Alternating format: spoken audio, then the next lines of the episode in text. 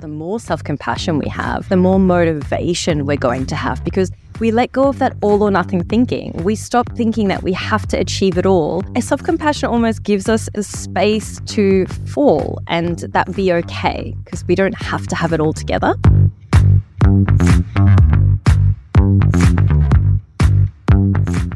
Welcome to the Eat, Live, and Move podcast by Miyagi, a space where we bring you the latest science backed conversations, expert insights, and practical tips relating to all things health and wellness. Hello, I'm Dr. Gina Cleo, your personal habit change expert. And I'm Dr. Ross Walker, a cardiologist and preventative health expert. Together with our 60 plus years of collective experience, we're on a mission to help you to improve your health and transform your habits so you can eat, live, and move better, one episode at a time without the fluff or the fads. Now, in today's episode, we're going to be talking about something that is so important in helping us achieve our health and wellness goals. And also for many areas of our life, whether it's our careers or finances or relationships. But interestingly, it's also an area that's often overlooked or not necessarily viewed as important and that is the power of self compassion. We're going to explore what it is and why it's so important to have self compassion, especially when we're working on ourselves or towards a certain goal. Then we're going to dive into some really practical ways that you know you can apply self compassion eh, if that's something that you're not already doing right now. And of course, we're going to finish up our episode with our member question of the week. But before we begin, a quick reminder to hit subscribe on whatever platform you're listening to so you can get notified every time a new episode drops. Now, I have had a real personal journey with self compassion, so I'm really looking forward to unpacking this. I certainly used to be someone that didn't believe much in self compassion and certainly didn't give myself a lot of self compassion. And it's probably because of the way I was parented that I would say. But I want to unpack firstly, like, what is self compassion so that we're all on the same page? The definition of self compassion is essentially giving yourself the same kindness, gentleness, and care that you would give a friend, especially during times of difficulty. And it includes things like having empathy and kindness and forgiveness and being caring and tender, and various synonyms for acceptance and non judgment.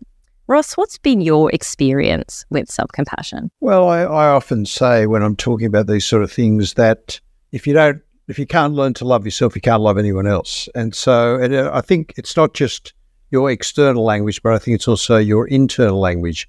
Uh, how often do you call yourself an idiot? How, how often do you put yourself down for things you've done wrong? And I, I think many people say that I am so anxious about what might happen tomorrow. I'm so annoyed about what I did a few days ago. There's a wonderful saying that a, um, a sinner has a past and a saint has a future. So I think it's really important that we do learn self compassion. And, and look, it's interesting. The concept of self compassion was developed by psychologist Kristin Neff almost 20 years ago and it has three main components. So over to you, Gina. You're the expert. I love Kristin Neff. I've actually got her book right here on my bookshelf. I'm going to have to grab it. And of course, it's appropriately, appropriately named Self Compassion. Now, the three main components of self compassion are self kindness, common humanity, and mindfulness. So, self kindness, it's about like being warm and understanding towards ourselves rather than being harsh or critical or judgmental. And it really just involves like the acknowledgement of imperfection and that imperfection is part of being a human being and responding to ourselves with sympathy and with love. And I think this is really important, especially when we're talking about achieving goals, because I think we often expect or want or desire our success to be this linear process. But it's never going to be like that, especially with changing our habits. It is always going to be a process of two steps forward, one step back. I always say to people, it's not a matter of if you fall off the wagon, it's a matter of when you fall off the wagon. And I think self compassion and that self kindness is so important when that inevitably happen. And having good knee and elbow guards so you don't scrape yourself too much. Oh my God. Seriously, Ross, at it again. then we've got common humanity is that second component of self compassion.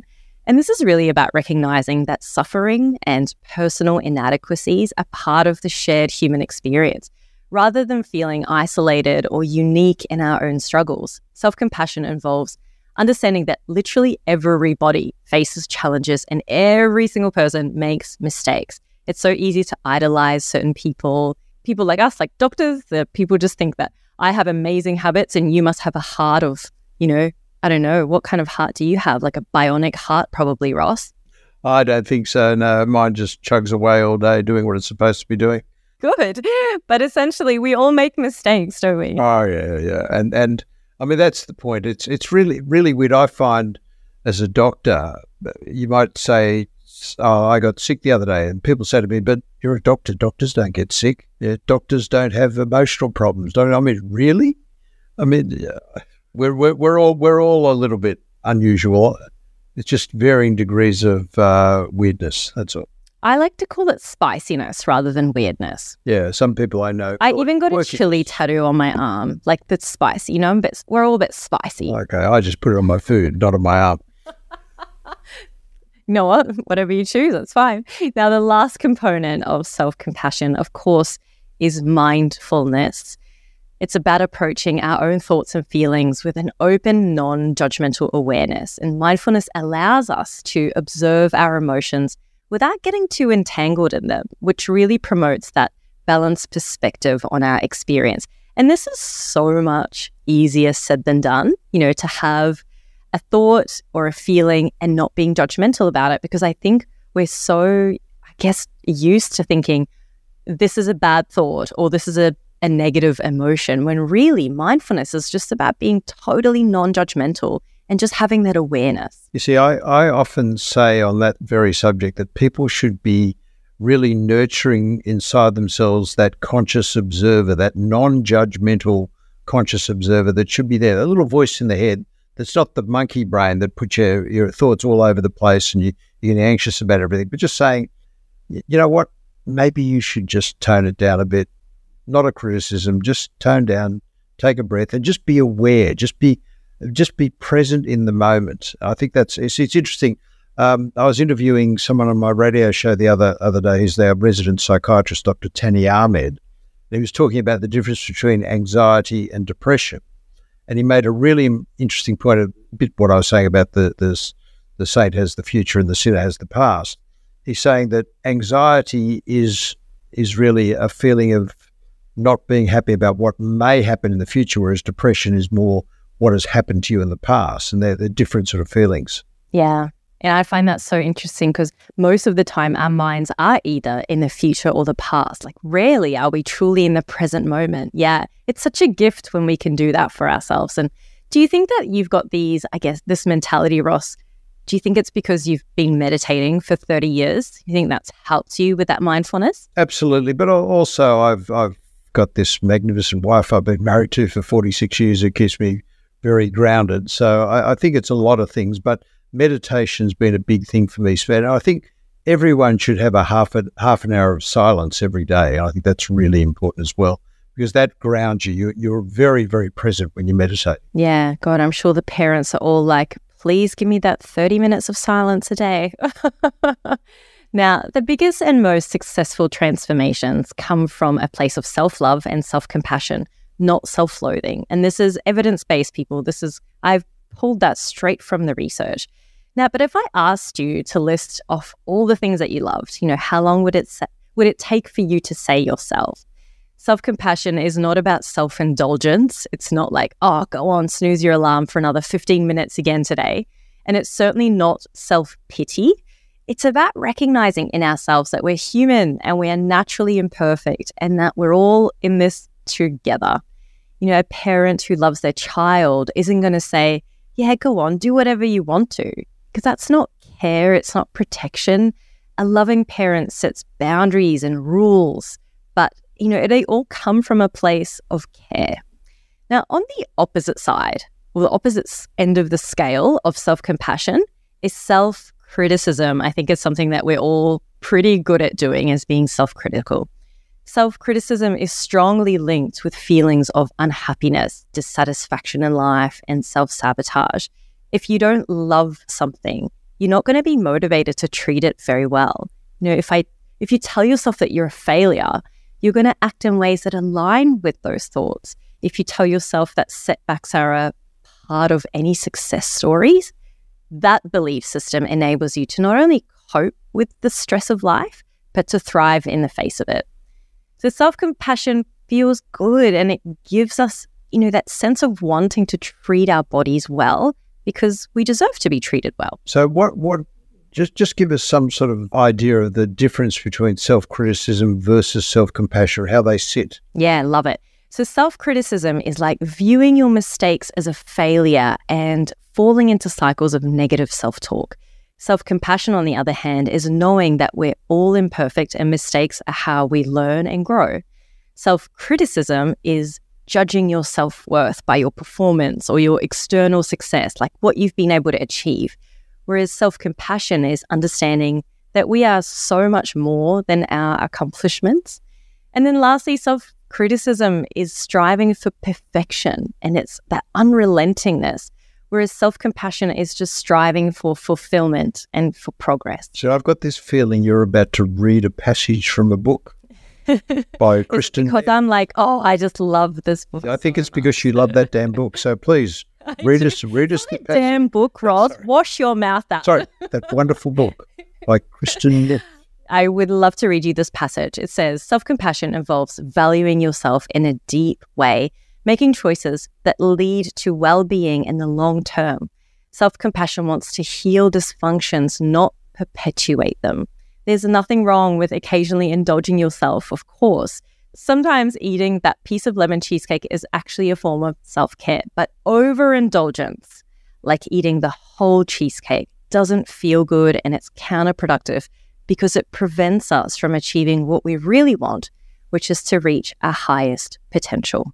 Well, there are several reasons why it's so important to have self compassion. Uh, one is it's really important to be motivated to do things. And see, this is one of the things I talk about in my preventative health programs. There are five components of the preventative health program. And uh, I won't go through them all right at the moment. Maybe that's a talk for another podcast. But one of the big ones is motivation.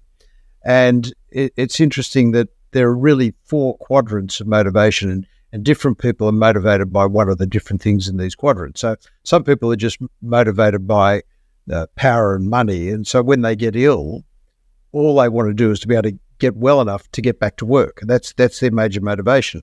Other people are, in, are motivated by things like altruism. They want to do the right thing, and so so again, all they want to do is get back to be able to inspire people and do the, and be an example for other people. Other people are motivated by hedonism. All they care about is pleasure. Doctor, will I be able to have my cheesecake again after the heart attack? And then, then finally, some people are rightly so motivated by love. You know, you've got the grandparent that just want, want to be well so they can continue to care for their grandchildren, as one example. So I think motivation's a really, really tricky thing to deal with, but you have to find out what motiva- what motivates that particular person it, to allow them then to go to their self compassion their place of self compassion. There's no point talking to somebody who's a pure hedonist about altruism. They don't care about that. That's true, but it also works in a cycle. The more self compassion we have, the more motivation we're going to have because we let go of that all or nothing thinking. We stop thinking that we have to achieve it all. And so self compassion almost gives us uh, the space to fall and that be okay because we don't have to have it all together. Yeah, I know, I agree. And and uh, I, I, think we can all relate to this one. I think about the time when you set yourself a goal, no matter how big or small. Let's say, for example, it was to exercise three times a week. Short of this, because that week you had other commitments like your daughter's dance. I've got to tell you, one of the worst days of my life was was going to the North Shore Dance Academy for three hours, where I watched all these children with whom I share no DNA to see my daughters for about 30 seconds on the stage. But anyhow, that aside, I digress. You love that. It's I, that's absolutely three hours. That is commitment. It sounds like you're still resentful about it. How long ago was that? Oh, that was about uh, 20 years ago. I'm still getting therapy. Still getting therapy. Do you still tell them about it? Do you still sit there and go, I sat for three no, no, hours and I watched all kids? I make a joke about it. Um, uh, so it's or your son's soccer practice on a Thursday, but you can approach it in two ways. You can beat yourself up like I did on that day of the North Shore Dance Academy, um, or that you didn't reach your goal, tell yourself you're a failure, you're never going to achieve it, or give yourself some self compassion.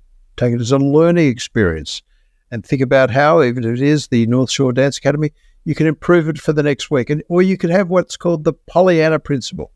Now, many people don't, don't know who Pollyanna was, but she would she she was in this wonderful movie called Strangely Pollyanna, and she'd go to church and she'd walk out of church with this huge smile on her face. This boring, boring sermon. They said, "Why are you smiling?" She said, "Because it's another week before I have to go through that again." So I think, oh my goodness, which is great. Haven't watched the movie. Haven't heard of the theory. I do really love the strategy though of having self compassion when you don't get to your goal. You know, those three exercise sessions a week, if that's your goal. And you've got all these, because life happens. It, it happens, whether it's dance classes, soccer practices, or something else. Life happens. So it's okay. And then there's the second approach. You like you to remain motivated, positive, and keep moving forward rather than getting yourself into a negative mindset where all this negative self talk tells you you can't do something, you're ultimately going to give up on it because you believe you just can't do it. Yeah, it's so true. Now, I'd love to talk about some tips then to improve self compassion because I think we're pretty convinced that it's a good idea. But how do we actually do it right? So, research shows that the more we practice being compassionate and kind to ourselves, the more that we're going to apply good habits of self compassion. So, here are some tips to help you practice a bit more self compassion in your day. The first thing is visualize your best friend or close family member. When facing a challenge, imagine what advice or support your best friend would offer you. And then you want to apply that same advice or support to yourself. Have you ever done that before, Ross? Um, I can't say I have actually, but it's a very good tip. It's a damn fine tip if you ask me. Oh, well, thank you very much. I pulled that out of the research, but I'll take your gratitude anyway and then top that off with tip number two, which is creating a self compassion mantra. Now, it is so odd as a scientist to talk about visualization and mantras and meditation, but honestly, there is so much evidence behind this. I wouldn't be saying it otherwise. So, having a mantra, you can call it whatever you want to, right? An affirmation is really just a short, positive phrase that you can repeat to yourself when you're having those challenging times. And it can be something like, I'm doing my best, I'm doing everything I can, or I deserve kindness and understand. What are your mantras? I, have got to say, I use mantras every day when I'm doing my meditation. So I do it more as a preventative thing rather than waiting till the disaster happens. So, so yes, Ooh, I. Can we pry into what your mantras are? Um, I, I not really. No, no. Too personal. Too, they're very, they're right. very personal. But I, right I, I, certainly, I certainly do use them as a form of, cool. of meditation, as a form of motivation. Oh, I love that. Okay, can I ask you this? Are they related to your personal life or your career or both? Just related to my feelings and related to basically how I feel about myself. Um, so, no, I don't. Ross, I never in my life would have taken you for someone who has mantras about their feelings. And that's just beautiful. I would just give you a big bear hug if you were in the same room as me right now. Okay, well, I'll, I'll keep you to that when I need to see you next. What else? Uh, what other tips, Ross? Do you think we can do to improve self compassion? Well, well, we've we've just been talking about mindfulness and, and meditation. and I, I think look, look, I think one of the best things that happened to me as far as this goes, the best thing that happened to me, of course, was meeting my beautiful wife. But one of the best things is is when I learned meditation. I, I will tell you, it's an interesting story because the, I was the landlord for a guy who was who was a psychiatrist, and he was the head of the Australian TM Foundation. And it's interesting, there's a wonderful Buddhist saying that when the student's ready, the teacher will appear. And I was going under a fair bit of stress at the time, and he came and said, I've got to teach you meditation. So he, he actually taught me, the head of the TM Foundation Australia taught me transcendental med- meditation 30 years ago. And the first six weeks, I thought, this is completely useless. But being the anally retentive neurotic that I am, I persisted with it. And after six weeks, it started to kick in. Now I just couldn't imagine a life without it. So so, my strong advice to everyone is to get a meditation teacher and learn how to meditate. I'll just tell you one interesting story. When I talk at conferences, I actually uh, if offer offer the service that I will take a meditation course for them. So I'll teach teach people meditation. And I, I had about 80 people lied out on the ballroom floor in New Zealand talking for the insurance company AXA many years ago, 20 years ago. And after the talk, a young woman came up to me. She was about 32, and she said, um, she said, Doc, I had the weirdest feeling then. I, I felt someone was pulling a cord out of the center of my chest. And I, to to get a bit ethereal now, I just unblocked her fourth chakra, if you want to get into that. And uh, and so I, I said to her, Tell me about your medical history, because I knew what she was going to say. She said, I had breast cancer a year ago. And I said, Yeah, I know. And I said, well, You have to keep working on that area and meditate through that area. So you just visualize the thing going through. So so it's it's really interesting. And I heard ten years later she was still well and still meditating. And so I think uh, meditation is extremely powerful. And I'm I'm a cardiologist. So I treat people with heart trouble, but but I'm saying I also believe at a preventative level, those five keys we've spoken about before, and part of that is happiness and contentment. And meditation to me is a wonderful way of getting happiness, to contentment, and subject of today's. Yeah. Oh, I love that. That's really cool. One thing that's really helped me on my journey of self compassion is having supportive people around. So, ironically, so many of my friends yeah. are psychologists. I don't, I don't know if they've picked me or if I've picked them, but here we are. And I find that, you know, I can share just a story with them and they probably put their psychologist hat on and they say something really empathic. And it helps me so much to go, well, yeah, you know, I, I could just actually reframe it like that or see it like that. And the other thing they've really helped me to do mm. is being able to celebrate my achievements, whether they're big or small. You know, I've been through a, a really horrible separation with my ex husband. I found out he was cheating on me. I went through this really traumatic event. And yeah, I never liked him. Never. Yeah, he was a dropkick. I know if you're listening, you're a dropkick, but he won't be listening anyway because, you know, this is self improvement. Moving right on from that, um, is really, you know, my friends, are, they help me to be able to celebrate those little wins. You know, the fact that I can be vulnerable again and be remarried to someone else, to, you know, be able to get up on my feet again and pay my own house off and do all these things that, you know, somebody else would think just, you know, I guess other people would struggle with that. And it, it was a struggle. But can I say, you, it's a superb point that it's really important to surround yourself with positive people, people who will who will really inspire you to be your best. And I think that's the, and that that's your family and your close friends and people who actually value you. Because the, the trouble with our world is there are not too many people who will celebrate your success. And, and it's, it's you've got to be around people who actually do care and do want you to do well and want you to be happy. Yeah, that's very true. It's definitely been a game changer for me. Yeah. This final one here, which is journaling, I, I, think it is really important to keep some sort of journal or diary where you do write down what you feel. And in fact, it, it's it's been shown it's been shown on numerous occasions that people who, who just do a thing called image streaming, which is just writing down any any random thoughts that might come into your brain, it actually increases your IQ. So let, let alone it's great for your self compassion, but it's just it's just good to. Uh, it's a bit like goals. Goals that are not written down are just dreams, but goals that are written down and put in some sort of journal become goals? You know, I struggle so much with journaling. Like, I know it's good for you, I read it all the time, but I'm just not a journaler.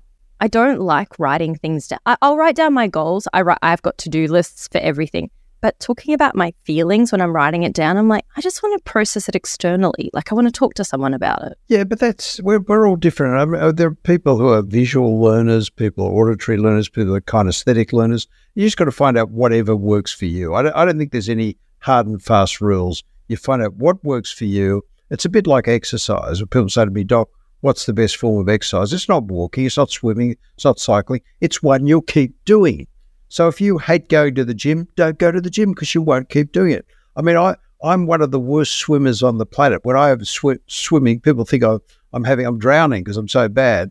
But one of my best mates is an Olympic swimmer and he loves swimming. So just whatever, whatever switches you on. I like it. You know what switches me on? This book by Kristin Neff. so, you should have mentioned that. Yeah, you should have right. mentioned it. Yeah. You know what? I've got another little quote for you from the book. I'm sure you this have. a real good. What a shock! no, no, listen to this. You'll you'll love it. It says, "Self-compassion is a practice of goodwill, not good feelings."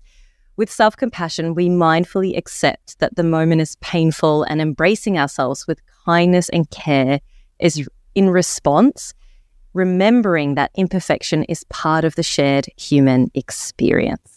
Ah, isn't that good? And then my absolute most favorite quote from her this I actually wrote in my book and I credited her. She says, A moment of self compassion can change your entire day. A collection of such moments can change the course of your life. Boom, that's a drop mic moment, that one. And do you know that somewhere around the world, Kristin Neff is is uh, is she's quoting something from one of your books? Oh, wouldn't I would have such a starstruck moment because I love her. Thanks, Kristin. or should I say, Dr. Neff? now, I've got one more quote for you because I've you look I've written a lot about self compassion. It's something I've obviously researched a lot for myself and for my clients. And this quote is just a really nice. It's like a warm blanket. All right, it says, "Little seeds." Today I will be good to myself, and tomorrow maybe a little bit better until being good to me is a little easier and maybe even someday not so hard at all. Aww, did you feel the warm blanket? I, I look, I, I, had this little goosebumps running up my spinal cord, just a bit of a Kundalini moment just then. Yeah.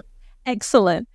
Now, Ross, we're going to end with our member question for the day. Are you ready for this one? I'm ready. All right. This one is from Katie, who says I've struggled with my mental health most of my adult life. I try to do things like meditation and regular exercise, which both help, but I've read that certain foods and the Mediterranean diet can help with depression. Is this true? What foods should I be focusing on to help? Okay. Well, interestingly, a, a lot of people don't realize this, but there's a strong link between gut dysbiosis, which is a problem in the microbiome so all of us are about 40 trillion human cells and somewhere between 40 to 100 trillion gut bacteria. So our gut bacteria are pretty important for us to have a balanced life and to feel well. It's, and we, we've we've heard so much over the past few decades, especially in the last decade, about the vital importance of having a healthy gut microbiome. And tragically, uh, not many people do. And many people have gut symptoms, but there's also systemic symptoms that are related to uh, having a, a, gut dysbiosis, and also there's a link between gut dysbiosis and depression. So, for example, a lot of people don't realize that 90% of serotonin, which is the mood chemical, is made in the gut by healthy gut bacteria. So, I, I think if people follow the Mediterranean diet, there's nothing flash about it we all should be having two or three pieces of fruit per day. We should be having three to five servings of vegetables. Servings about a half a carrot. It's not a huge amount. Less than 10% of people do. And so I think it's really important that people look at the fruit and vegetables. I think it's good to take a good quality probiotic, but not all probiotics are created equal. And what else is the Mediterranean diet? Well, it's avoiding processed packaged muck masquerading as food and and and keeping down your intake of, of all the sugary based things. So so I think yes, following a Mediterranean style diet, which is basically the fruits and vegetables, little bits of meat, eggs, dairy, chicken, fish, nuts, and olive oil, that will certainly help. And, and another good point here about somebody who's suffered with mental health issues, exercise is very important. So three to five hours of exercise every week is also very good. Yeah, love it. And I think I think Katie said that she did exercise. Um, so yeah, it's really just talking about the diet. And something that I would add to that, Ross, I love all those points, is having things like omega three fatty acids have been shown to help with depression. So you know those omega three fatty acids are found in fatty fish, in flax seeds, and chia seeds, and walnuts, um, and they really do help to improve our mood as well as uh, nuts and seeds. A bit of dark chocolate will always go a long way. And here's one that not many people talk about is water.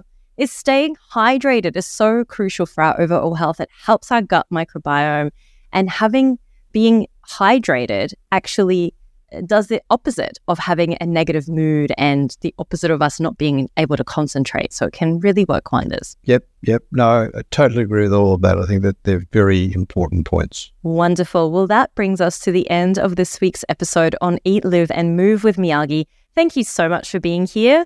And I'm really excited about next week's episode because it's a topic that everyone needs to hear and anyone can benefit as we approach the new year we're going to be talking about New Year's resolutions. Do they really work? And should we even be setting them in the first place? It's going to be an insightful discussion. So please make sure that you tune in to this episode. And whatever platform you're listening to today, please hit subscribe so you don't miss out when we drop a new episode. That's all from us. Thanks again, and we'll see you next week. Bye. Bye.